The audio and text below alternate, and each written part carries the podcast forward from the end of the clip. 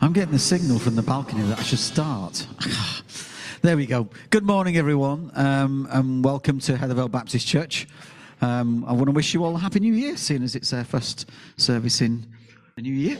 So, uh, so welcome to you all. Hope you had a wonderful time. Um, anyway, welcome to to Heathervale Baptist Church. We pray that you'll have an amazing time with us this morning. Um, flown all the way in from um, Newhall. Marc speaking this morning. So uh, he's uh, he's going to be speaking to us later, um, and we're going to be having a children's talk by Helen. So uh, so we haven't got Marc bouncing up and down too much.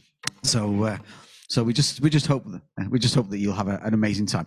Let's start with a word of prayer. Lord, we want to thank you for being here with us this morning. We want to thank you for bringing us here. Um, and we just ask that you would just fill our hearts with joy right now as we come to worship and praise your name. Lord, at the start of this year, Lord, help us to, to really seal a promise with you that we're going to walk with you and we're going to, to fellowship with you and with others around us. We ask it in Jesus' name. Amen. Amen. Let's stand and let's sing together. The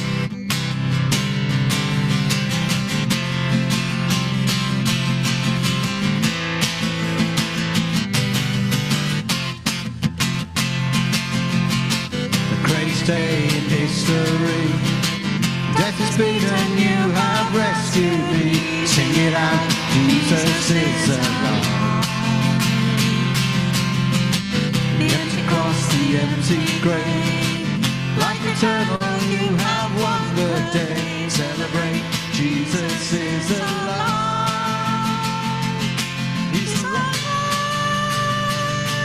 And oh, happy day,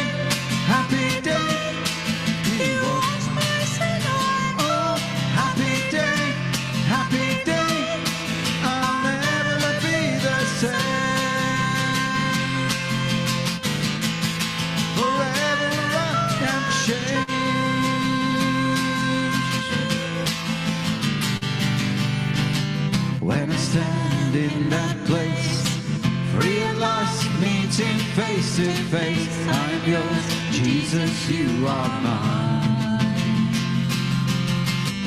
endless joy, perfect peace. Every pain finally will cease. Celebrate, Jesus is alive. He's alive. And oh, happy day, happy day. You wash my sin away. Happy day, happy day. I'll never be the same. Forever I am changed.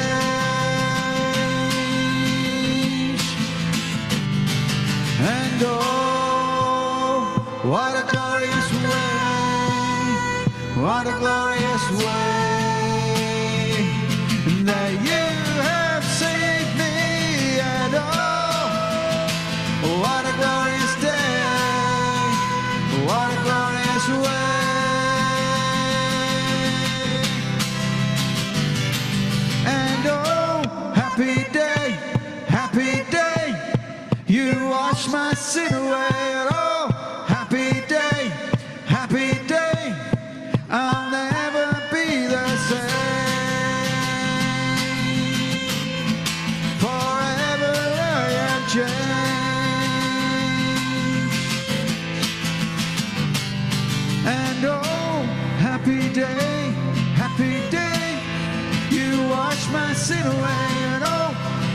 day,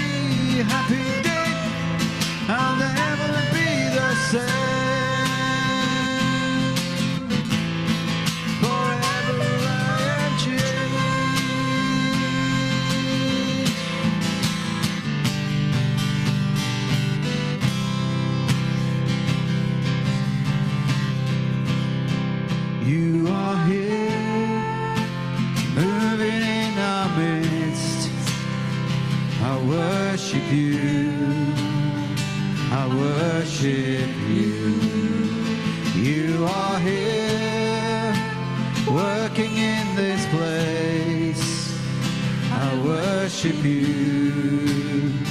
I worship you. You are waymaker, miracle worker, promise keeper, light in the darkness. My God, that is who you are. You are waymaker, miracle worker, promise keeper, light in the darkness. My God, is who you are. You are here, touching every heart. I worship you. I worship you. You are here, healing every heart. I worship you. I worship you. You are maker, miracle worker, promise keeper, light in the darkness. My God, that is who you are. You are waymaker, miracle worker, promise keeper, light in the darkness. My God, that is who you are.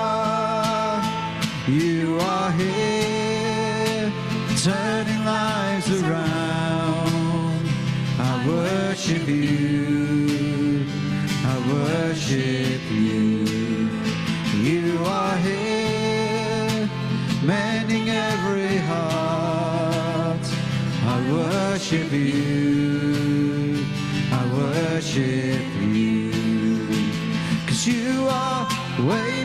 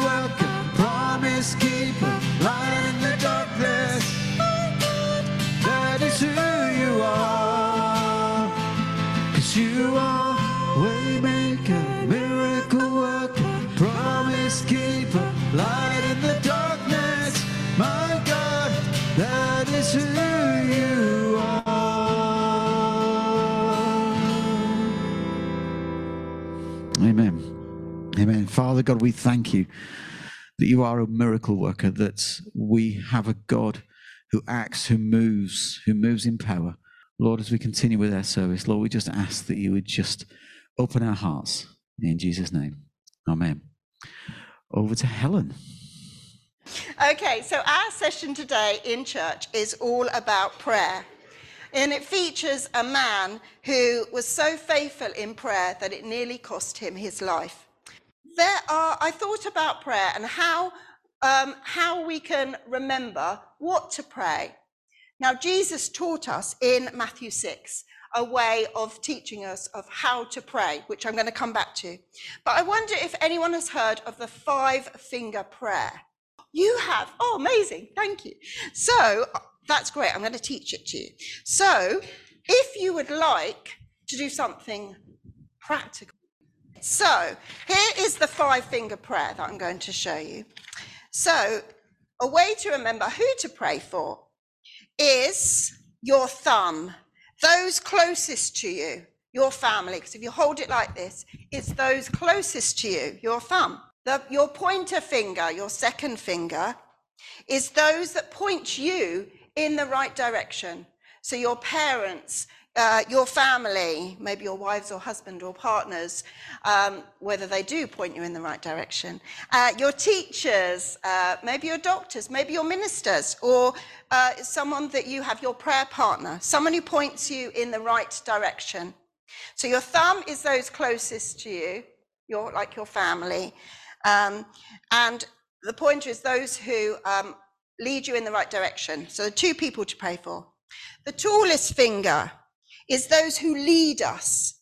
So the government, those who make uh, uh, decisions for us, our world leaders, they, we need to pray for them that they have wisdom to make the right decisions. Uh, your ring finger, uh, those who are weak. Now, I don't know about you, but it's quite tricky to put up that finger without the other fingers. Can you try?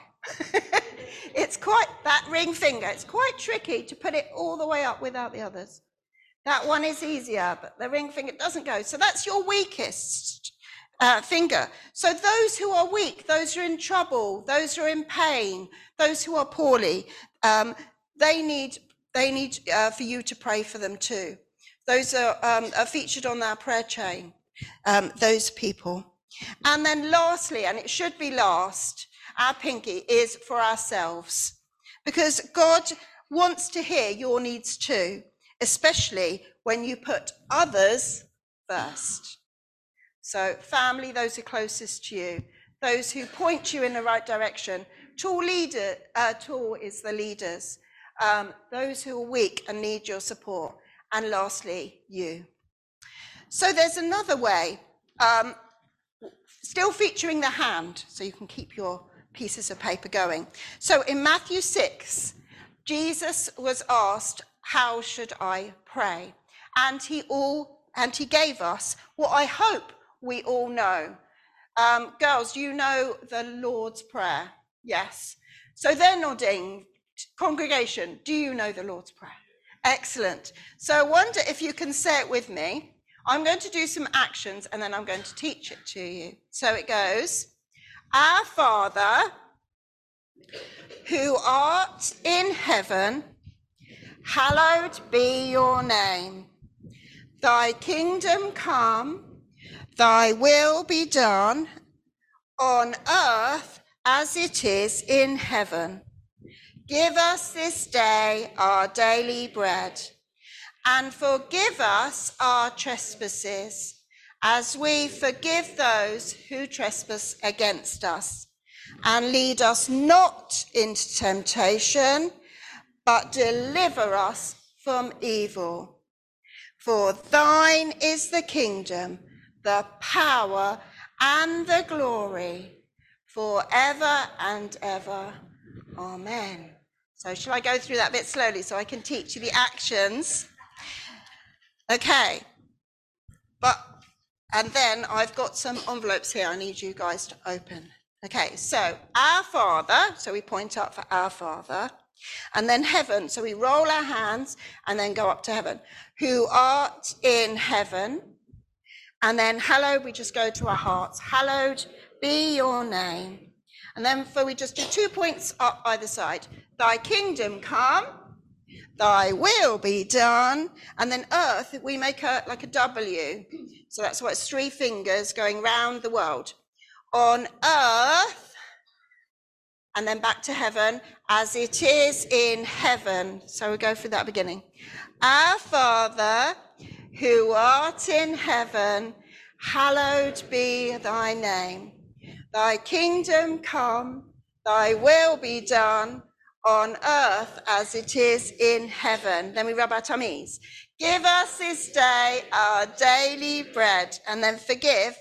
We have to do a finger and forgive those who trespass. Oh, so forgive us our trespasses, and then again, and forgive those who trespass against us. And then for not, and lead us not into temptation, make fists, but deliver us from evil. Point up. For thine is the kingdom, strong arms, the power, and the glory forever and ever. Amen. Okay, we're going to listen to a song with those words. But first, coming back to the five finger prayer, for to help you remember that Lord's Prayer and what Jesus taught us. So, girls, I've got five envelopes. Would you like to come and open? So, number one, got to get this right. Number one is your thumb again. Okay, would you like to open number one? There's a word that you can write on your thumb if you have a piece of paper. Okay, there should be a piece of paper in there with a word on. Yours is number one. So, hold it up nice and high. And, So, Rachel is, is praise. So, praise for the thumb. This is the order of the Lord's Prayer. So, praise is telling God how great He is and talking about all the great things that He has done. Okay, the first finger is, hold it up nice and high, Emily, is thanks. The pointer finger is thanks. Thanksgiving is thank, about thanking God for the things He has done and the things that He has given us. Okay, have you got number three? Go on then, hold up number three. We've got sorry. So our middle finger is sorry. Um, tell God the things you have done um, so that He, uh, and the things that you know He wouldn't want you to do. Um, tell Him you're sorry and ask Him to forgive you. Right, have you got number four? Yep. Go on then. What's number four? The four, the ring finger, is ask. Um, so ask God for the things that you need um, the things that you need and not just what you want. Okay, so let's recap those again. Who's got, so if I hold up number one, where's it gone? where's it gone? Did it go back? Oh, there it is. I know I had it, I'm sorry. Um, so number one, the thumb was praise. Two was thanks, that's a pointy finger. Three was sorry. Four was ask, and five, for others, our pinky finger. Okay, so that's a way to remember the Lord's Prayer again. So, guys, you get to have one of these little sheets so you can remember that. Do you want to put these down? Unless you want to help me with these actions. Do you think you've got those actions for that song? You can stay. Do you want to put them on the floor then to help me with the actions? Okay, so I will just go through those actions again, and then there's a little video uh, of the song of the Lord's Prayer um, that I thought if you want to, you can join in and do the actions. It repeats a couple of times. So, should we go through them? So, our Father, who art in heaven, hallowed be your name. Thy kingdom come, thy will be done on earth. Can you do that? That's it. On earth. Can you do three? That's it. Well done on earth as it is in heaven. Give us this day our daily bread, and forgive us our trespasses, as we forgive those who trespass against us.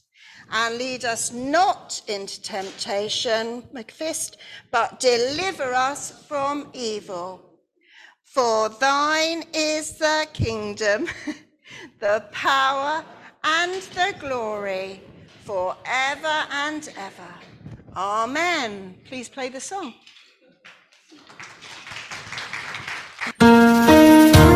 One day, Jesus was praying in a certain place. When he finished, one of his followers said to him, Lord, teach us to pray. And Jesus said, When you pray, say, Our Father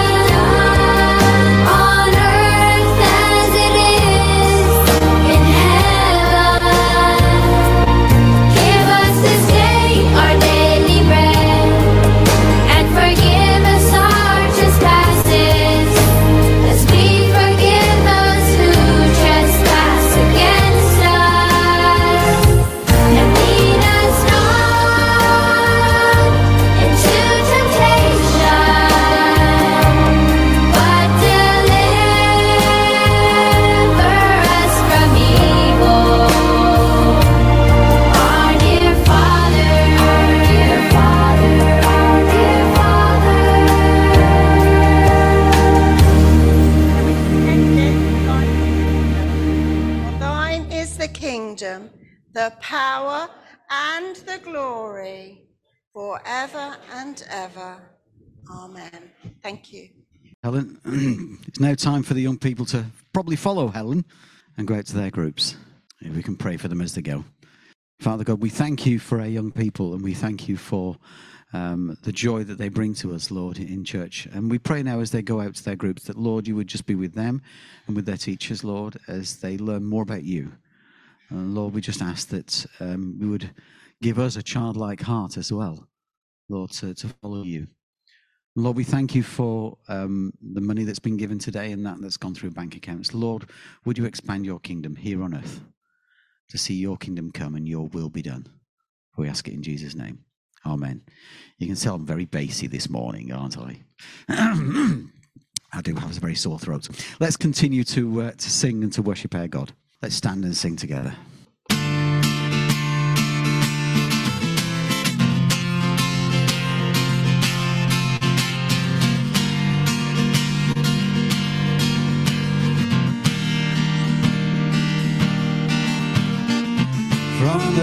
Highest of heights to the depths of the sea.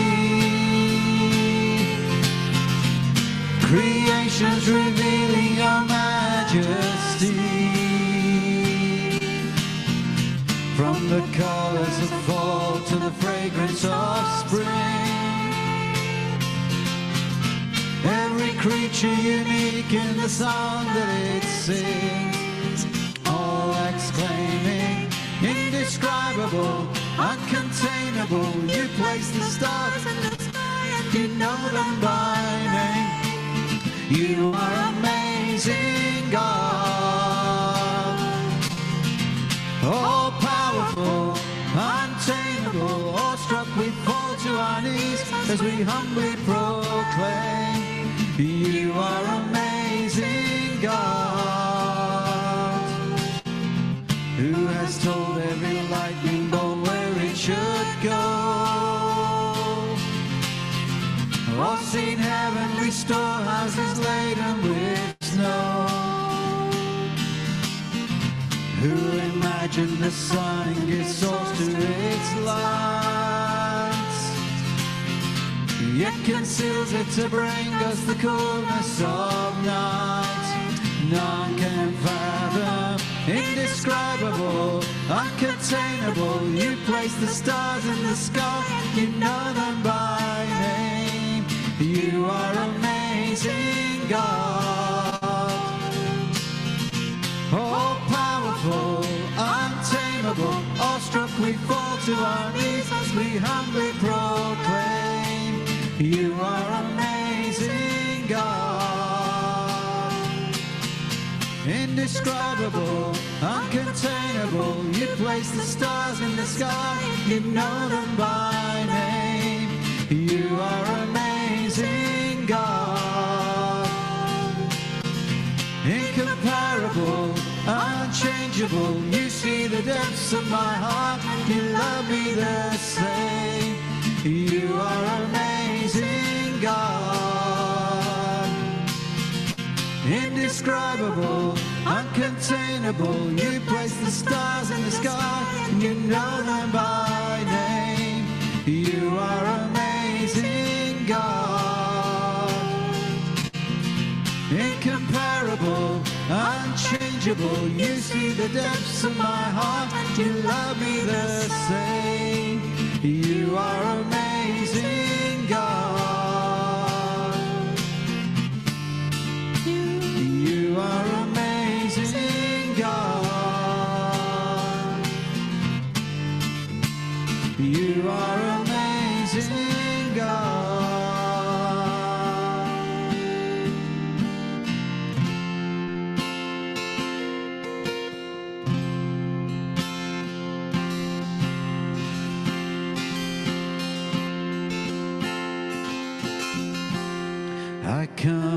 simplicity, longing for purity, to worship you in spirit and truth. Only you, Lord, strip it all.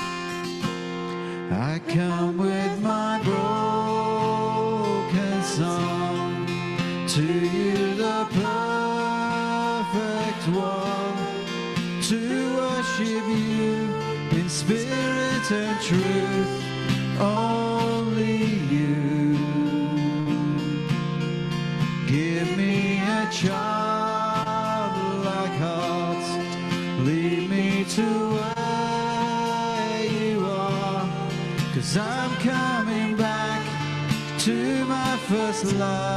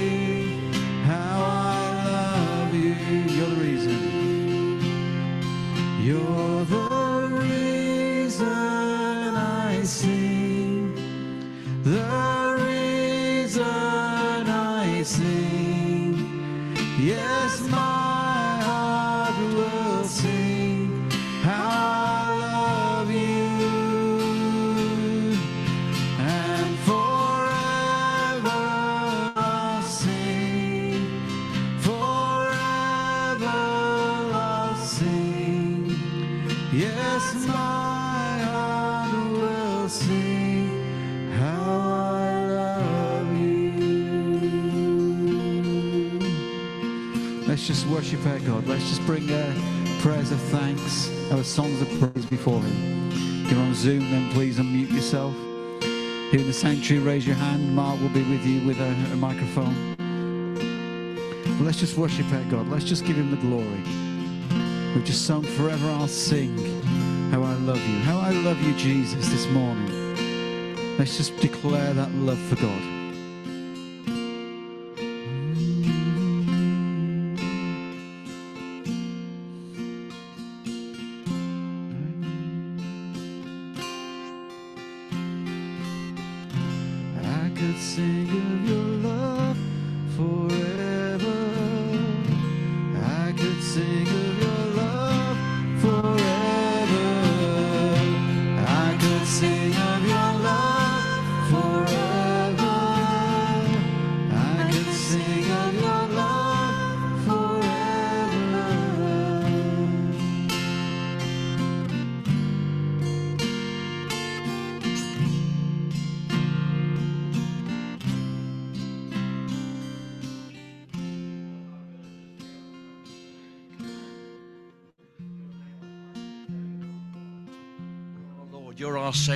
We've been seeing how indescribable, uncomparable, Lord. And we, you're an amazing God, Lord. Far beyond description. Words don't really define it, Lord. And yet we can know you. You're a God of love. You're a God of provision. You're a God who wants to dwell in our hearts, Lord. And we just thank you for your love. That love was outpoured on that cross for each one of us. You died for our sins, for our salvation. You died to make us the people that you want us to be. We want more of you, Lord. Just fill us in this coming in this new year, Lord. We want more of you. Give us a hunger and desire for more, more of your Holy Spirit working in each one of us so that we can reach out to others, others who don't know you, Lord. We love you, Lord. It's just so good to be able to meet together, to praise your name, to say, Thank you, Lord. Thank you, Lord. Hallelujah. Praise your name, Lord. Amen. Lord, forgive us for those times when we don't love you enough, when we don't love you with all our heart and soul and mind and strength. Lord, would you reveal to us anew the enormity of what you have done for us, the extent. Um, your word tells us we'll never really know the height and the depth and the, the breadth of, of, of your love, but would you reveal to us what we can handle, Lord, and just remind us every day of what you've done and increase our love for you because you alone are worthy of all that love. And you first loved us. We thank you for that. Amen. So before Marc comes to uh, speak to us, uh, we have the reading this morning, which is from Genesis. Keep going, keep going, keep going. Bigger. Thank you. That'll do. the Lord had said to Abram, Leave your country, your people, and your father's household, and go to the land I will show you. I will make you into a great nation, and I will bless you. I will make your name great, and you will be a blessing. I will bless those who bless you, and will whoever curses you, I will curse. And all peoples on earth will be blessed through you. So Abram left, and as the Lord had told him, and Lot went with him. Abram was 75 years old when he set out from Haran. He took his wife Sarai, his nephew Lot, all the possessions they had accumulated, and the people that they had acquired in Haran. And they set out for the land of Canaan, and they arrived there. Continuing on. Sometime later, God tested Abraham.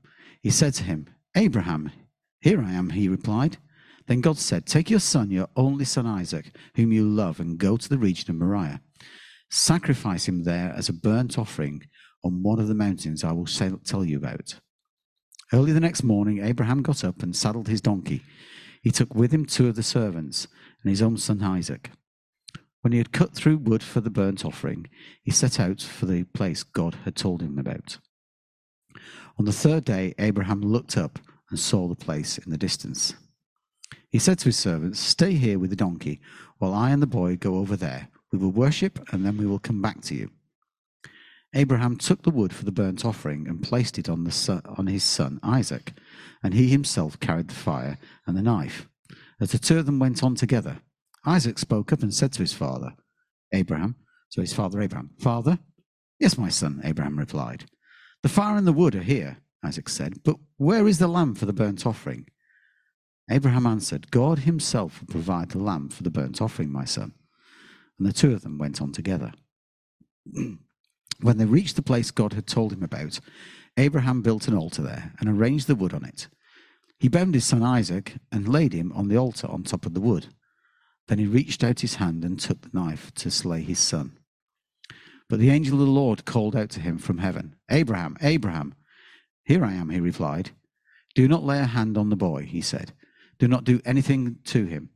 Now I know that you fear God because you have not withheld from me your own son, your only son. Abraham looked up, and there in the thicket he saw a ram caught by the thorns. He went over and took it, took the ram, and sacrificed it as a burnt offering instead of his son. So Abraham called that place, The Lord will provide. And to this day it is said, On the mountain of the Lord it will be provided. The angel of the Lord called to Abraham from heaven, heaven a second time, and said, I swear by myself, declares the Lord, that because you have done this and have not withheld your son, your only son, I will surely bless you and make you your descendants as numerous as the stars in the sky and as the sand on the seashore. Your descendants will take possession of the cities of their enemies.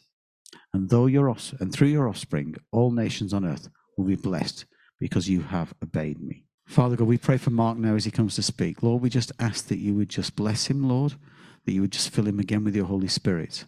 And that, Lord, as we hear from you, Lord, that you would just change our lives, change our hearts, change our attitudes. We ask in Jesus' name. Amen. Happy New Year. Because it's the first Sunday of the new year, isn't it? Yeah. So it's traditional at this time of year, isn't it, that uh, people make New Year's resolutions. Now, I wonder if that's something that you've done. Maybe to lose some weight or exercise more or spend less money on rubbish. Or maybe that's just me. Uh, maybe you've chosen something else. But resolutions often have to do with new beginnings, don't they? Making changes in our lives, hopefully for the better. And when I was thinking about this, when I was thinking about what I was going to say this morning, a song popped into my head. Um, and I'm sure most of you will know it. It's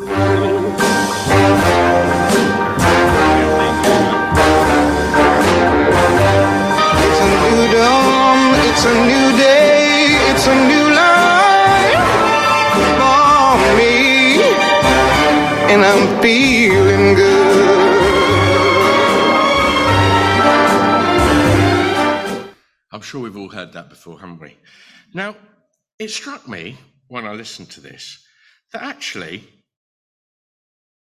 this is sort of a description of our lives, our lives when we become Christians, isn't it? It's a new dawn when we become a Christian. It's a new day. It's a new life. And I think generally, when we become a Christian, we feel good, don't we? Yeah?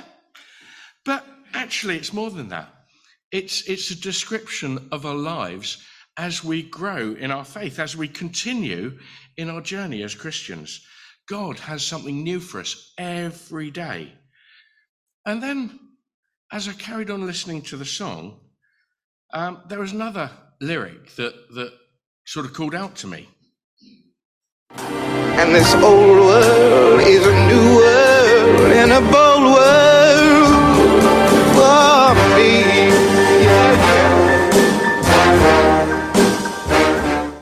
I wonder if anyone else feels like that.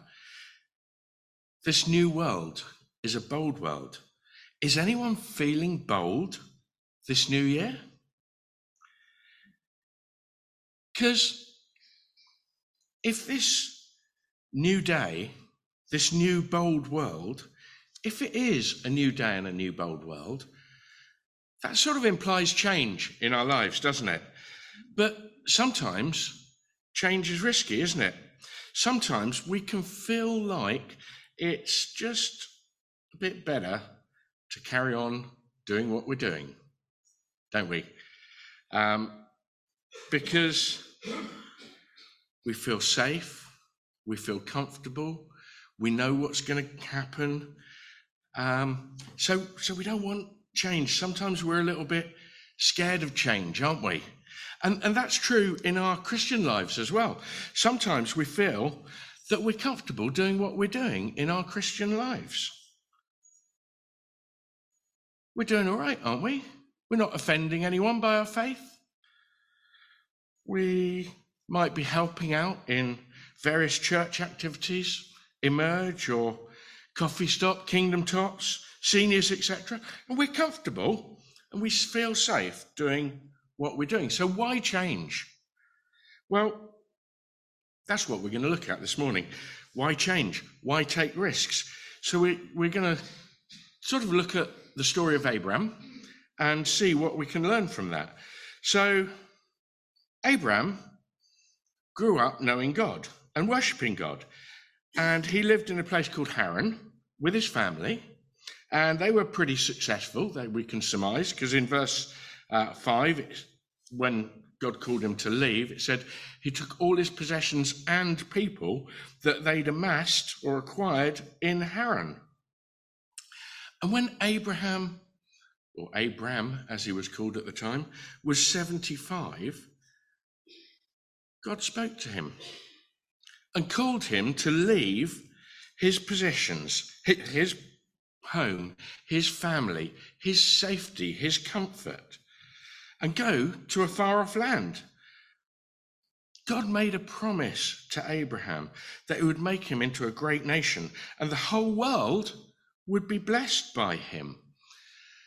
I, I'm not going to bother reading it. You can, you can read it yourself. I will make you into a great nation. Um, and that's in Genesis 12, verse 2. Now, I wonder what went through Abram's mind when he heard this. Was it fear? The Lord God, the creator of the universe, spoke or is speaking directly to me. Was it excitement? Wow, the Lord God, the creator of the universe, is interested in me. Was it disbelief? No, I must be imagining things. That can't be right. Was there any reticence? I don't really want to go anywhere. I'm, I'm, quite happy where I am. All my family around. We've been pretty successful. I'm comfortable. Or maybe there was an aspect of selfish ambition. That's quite a promise, isn't it? I'm going to be famous, a world leader. I know if it had been me, probably all of these questions would have gone through my mind. Um, but that's not what we read in the Bible, is it? All the Bible says is so Abram went as the Lord told him to. No ifs, no buts, no questions. He just went. Abram trusted God and he knew that God had a plan for him. He didn't know what was going to happen. He didn't even know where he was going because God just told him to go. So he went. I wonder if you've ever been in that position. Have you ever heard God telling you to do something or to go somewhere? What did you do? But I'll come back to that later. So Abram did what God told him to. He went to Canaan. God told him when he got there that this was his inheritance. This was the inheritance for his offspring. Surely that was the end of the journey, wasn't it? He was going to settle in Canaan. Everything was going to be marvelous. But no, that's not the case. You see, when Abram got to Canaan, there were two issues. Firstly, Canaan was already occupied by a load of other people. And secondly, there was a massive famine. So Abram couldn't settle there. So he had to go on and he went on to Egypt where there were no famines. But he still trusted God. You see, even when we follow God, even when we do what He's telling us to, that doesn't mean that life's going to be easy. It doesn't mean that there are not going to be trials and tribulations along the way. Jesus tells us that this is not the case. And we're to expect trouble as Christians. We're going to expect persecution for his namesake. In Matthew 5, verses 10 to 12, Jesus says, Blessed are those. Excuse me. Blessed are those who are persecuted because of righteousness, for theirs is the kingdom of heaven. Blessed are you when people insult you, persecute you falsely, and say all kind of evil against you because of me. Rejoice and be glad, because great is your reward in heaven. For in the same way they persecuted the prophets who were before you. And we should give thanks uh, when trials and tribulations come, because they're a sign that we're in God's favor. 1 Peter 4, verses 12 and 14, 12 to 14 says, Dear friends, do not be surprised at the fiery ordeal that has come on you to test you, as though something strange were happening to you, but rejoice insomuch as you participate in the sufferings of Christ, so that you may be overjoyed when the Spirit overjoyed when his glory is revealed. If you're insulted because of the name of Christ, you are blessed, for the Spirit of glory and of God rests on you. That's pretty good, isn't it? You see, our reward is an eternal reward. Our troubles on this earth are short lived, but our reward goes on forever and ever. And so it was for Abraham. He had all sorts of troubles when he went to Egypt, or at least his wife Sarai did. Um, but he held on to God's promises, and God blessed him in Egypt. So God promised Abraham was going to be a great nation. God promised that he would make Abraham a great nation. But Sarai, his wife, and Abraham were already really old and they had no children. You know the story. Until Abraham was 99 and Sarai was 89 when God reaffirmed his promise to him. He changed Abraham's name to Abraham and he changed Sarai's name to Sarah. And lo and behold, nine months later, Sarah had a baby when Abraham was 100 and she was 90. And they called their son Isaac because God had told Abraham to call their son Isaac. Anyway, jump forward a few years. God speaks to Abraham again. He spoke to him a few times in, in the meantime, but we're going to jump forward. Um, Genesis 22, 2, verse 2. Take your son, your only son, whom you love, Isaac, and go to the region of Moriah, sacrifice him there as a burnt offering on the mountain that I will show you. Now, surely Isaac was the fulfillment of God's promise to Abraham. He is the heir that God promised, and through him, Abraham's descendants would be more numerous than the stars. But if Abraham followed God's command, how would this promise be satisfied? How would this promise be fulfilled? But once again, we don't read of any questioning, we don't read of any doubts. We just read that Abraham obeyed God's command without any question. He took all the required things for the burnt offering and Isaac and set off, didn't he? We read that earlier. Steve read that to us. Now, Isaac had grown up to be a young man. We don't know exactly how old he was, um, but most commentators suggest he was in his mid to late teens or even up to his mid late 20s, so we don't really know. Um, but suffice to say, he must have been fairly well grown, a strong lad, because Abraham gave him all the wood for the burnt offering to carry. Uh, so he'd have to have been quite strong and quite mature for that. And we can assume that he would have been strong enough to resist being bound by a 120 year old man, can't we? But he didn't. Isaac trusted his father. And we can assume also that he trusted God. Abraham trusted God and did exactly what he was commanding. He risked everything, didn't he, to follow God's instruction.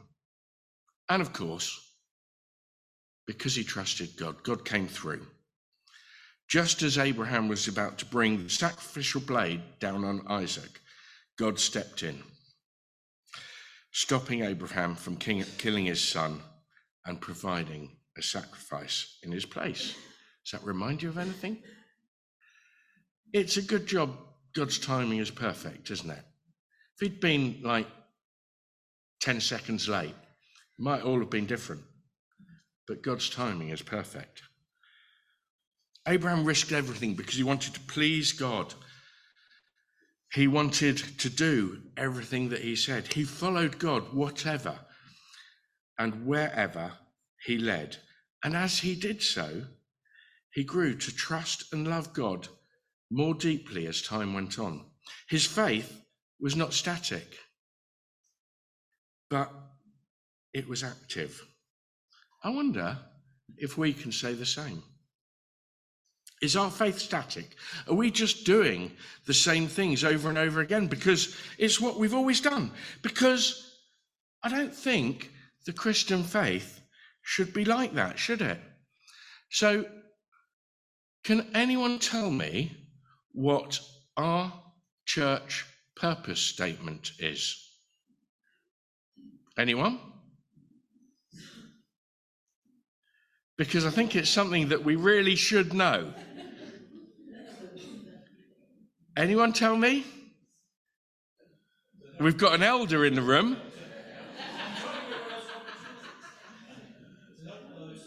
Shall I help you out? It is. It is. Any last chance? It's to help people make a journey to know and love Jesus Christ. Note the word journey, because I think that applies to us too. It's not just that we help other people outside of the church make a journey to know and love Jesus, but because the journey doesn't stop when we become a Christian, does it? It doesn't stop at conversion. That is not the final destination. Just as Canaan wasn't the final destination for Abraham when he got there, he had to go on to Egypt, and there was a whole nother chapter to the story. And that's why this statement applies to us as Christians as well, because we're all on a journey to know and love Jesus more and to become more like him. This journey will not end until we see glory. And that's why we need to take risks in our faith. A journey implies moving forward, changing what we're doing, not change for change's sake, but change because it's what God tells us to do. Being obedient to his commands, as Abraham was obedient to God's command when God spoke to him. Now, again, I ask the question I wonder if you've heard God asking you to do something or to go somewhere. Did you do it? Or did you just say, no, that's not for me, or I must be imagining it? I wonder. I'm, I'm not asking for any answers. Don't worry, I'm not going to shame anyone. But it's a question that we need to ask. We've looked at the story of Abraham and how Abraham took all sorts of risks to serve his God. So I thought, as we're drawing towards the end of the talk, I might share some testimonies a little closer to home. Talk about some people that we all know taking risks. Many of you know my, or at least some of my story, but I will share a little bit more of it in, in, a, in a moment. Um, but before that, I actually asked, I knew Martin wasn't going to be here this morning, so I asked him to share with me some of his uh, story of how he came into uh, ministry uh, so that I could share that with you. And he's, he wrote uh, a little synopsis out, which I'll read to you. And uh, we'll, we'll just have a think about that. So, in what he says is in 1992, when I was training to be a teacher at Bath University, I sensed God in my spirit say something like, You're training to be a teacher now, but you will be a pastor. I remember thinking at the time, No thanks. That's not for me, Lord.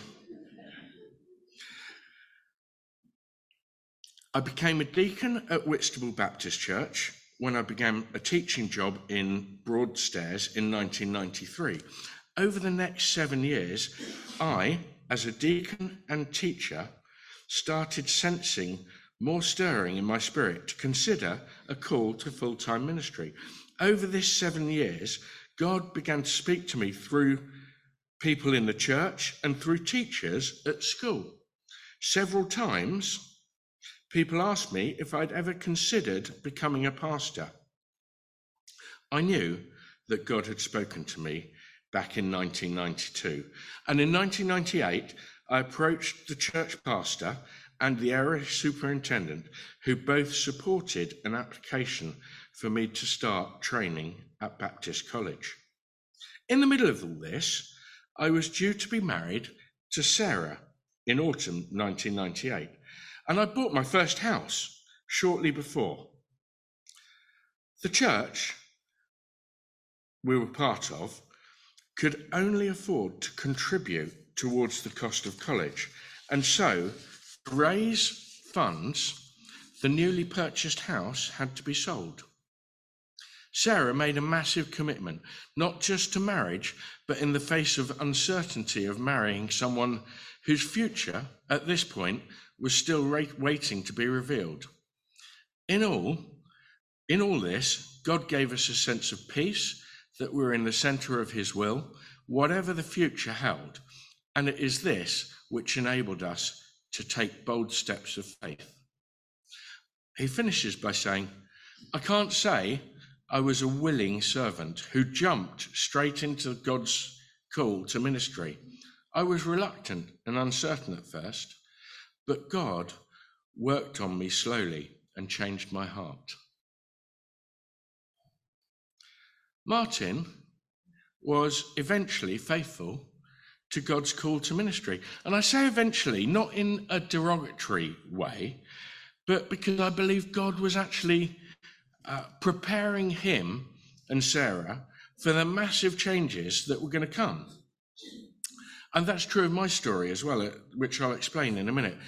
God's timing is perfect. Martin took some massive risks, didn't he? He sold a house that he'd only just bought. And he was prepared to put his relationship with Sarah on the line, to step into the unknown and follow God's call. For me, I received my first call to ministry back in the summer of 2013. I clearly heard an audible voice speaking to me. I spoke to Martin about what I'd heard, and we agreed that we needed to test the call. Uh, and so, three years passed. And from my perspective, nothing really seemed to be happening. I was getting a bit frustrated. Um, we continued to pray about it and uh, discuss it from time to time, but there didn't really seem to be any progress. However, in the summer of 2016, my call was reaffirmed by a word of knowledge that was absolutely unmistakable. So again, I consulted Martin. We brought a proposal to you guys, my church family, which I'm thankful to say that you confirmed, because I wouldn't be here otherwise. Um, I gave up work and I went back to university in 2017 whilst working here part time. And subsequently, on the completion of my degree, I'm very glad to say that you decided to keep me on here. Again, if you hadn't, I wouldn't be here now. what I'd say is for me, I wasn't in the least bit hesitant. I'm quite an impulsive person, um, and I tend to jump into things without thinking too much. So I wasn't hesitant, and I wanted to start my degree. I, I had that confirmation. I spoke to Martin in the summer holidays of 2016. I was all for going to college in that September. If I could have applied and got all the paperwork in, I would have gone. But God held me back. God knew what was best. And I actually went to college in 2017 because he could see the bigger picture and was preparing Carol and I for the changes that were to come. And actually, he was putting in place all the things to support us both spiritually, emotionally, and financially. But that's another story, and I'll tell you that someday. But there were still some massive risks. I had a huge mortgage, well, quite a big mortgage. Um, how was I going to play it? Our youngest son still lived at home and was somewhat of a drain financially, still is somewhat of a drain financially. How were we going to survive? I didn't even know when I went back to college if there'd be a job for me at the end of my degree because we were always very clear that the church would support me through my degree, but there was no guarantee that you could or would employ me at the end of it. So I didn't know what was going to happen. But God is good. He took care of everything. Not that it was always easy, but it was always good.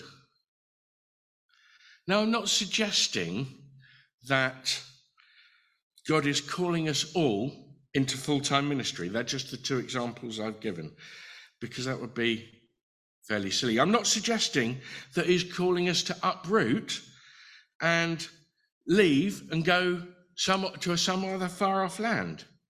Although, actually, for some of us, that might be the case. I don't know. For most of us, there will be smaller things that God is calling us to do. may seem smaller, but in the big picture, they're not necessarily smaller. Things that we can change. Because I'm sure if we listen to Him, He is calling us to something, to take some risk for Him, to continue our journey, to step out of our comfort zone. You see, for me, reflecting on the last three or four years, I have to ask myself have I become too comfortable doing what I'm doing?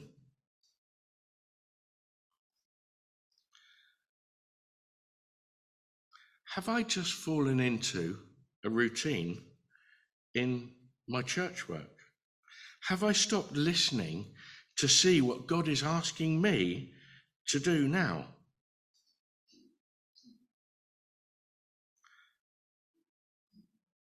Have I convinced myself that what I'm doing is all that God has told me to do? So I ask myself the question what is God calling me to do now? Where is God calling you or us as a church to take risks for his sake?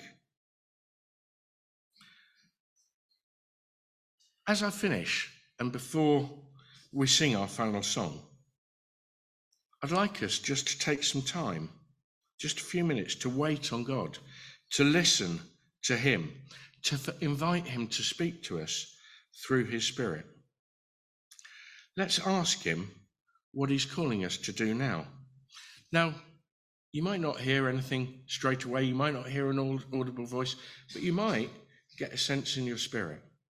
You might get a sense that God's calling you, I don't know, to be baptized.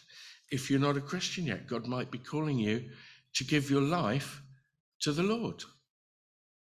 I don't know what He's calling us to do, But we need to take time to sit quietly and listen. So I'd like us just to sit quietly and listen to God um, and ask Him what He's calling us to do. And continually do that in our quiet times, in our prayer times. Ask God what He's calling us to do. But more than that, if you hear from Him, do what He says. Don't just ignore it.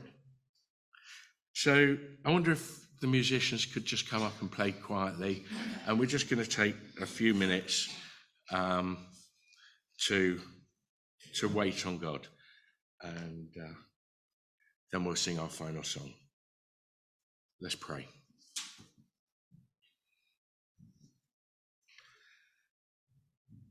Heavenly Father, we thank you that uh, you are interested in each one of us individually and that you have a plan for each one of our lives. I thank you that you love us and that you care about us and you want us to go on a journey to become more like Jesus, your Son. Holy Spirit, we invite you here now to speak to us individually and as a church. Guide us, make clear what you're calling us to do. In Jesus' name, we wait for you, Holy Spirit. Speak to us now. In Jesus' name, Amen.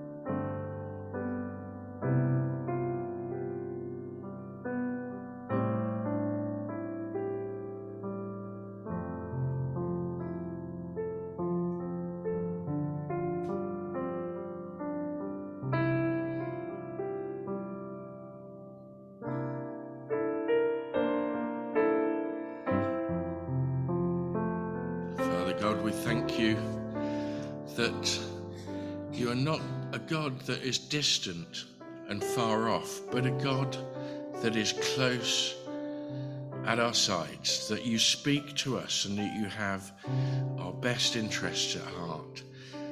Give us hearts to obey, Lord. Give us ears that hear as we sing our final song and go into this world. Let us listen to your direction every day, Lord Jesus, through your Holy Spirit. In Jesus' name, amen. Steve.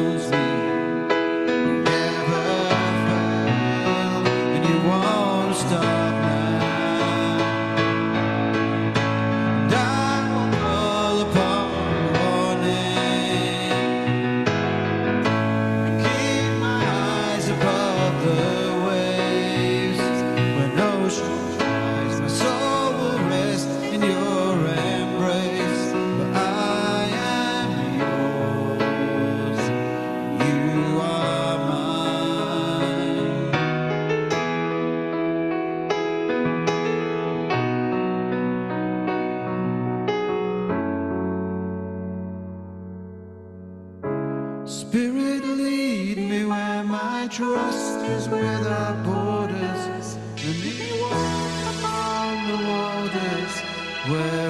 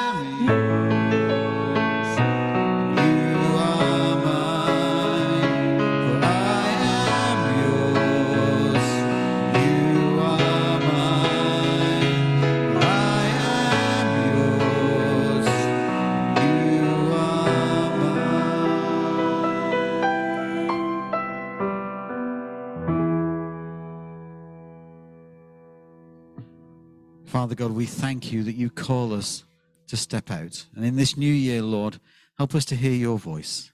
Help us to meditate upon your word. Help us to spend time with you.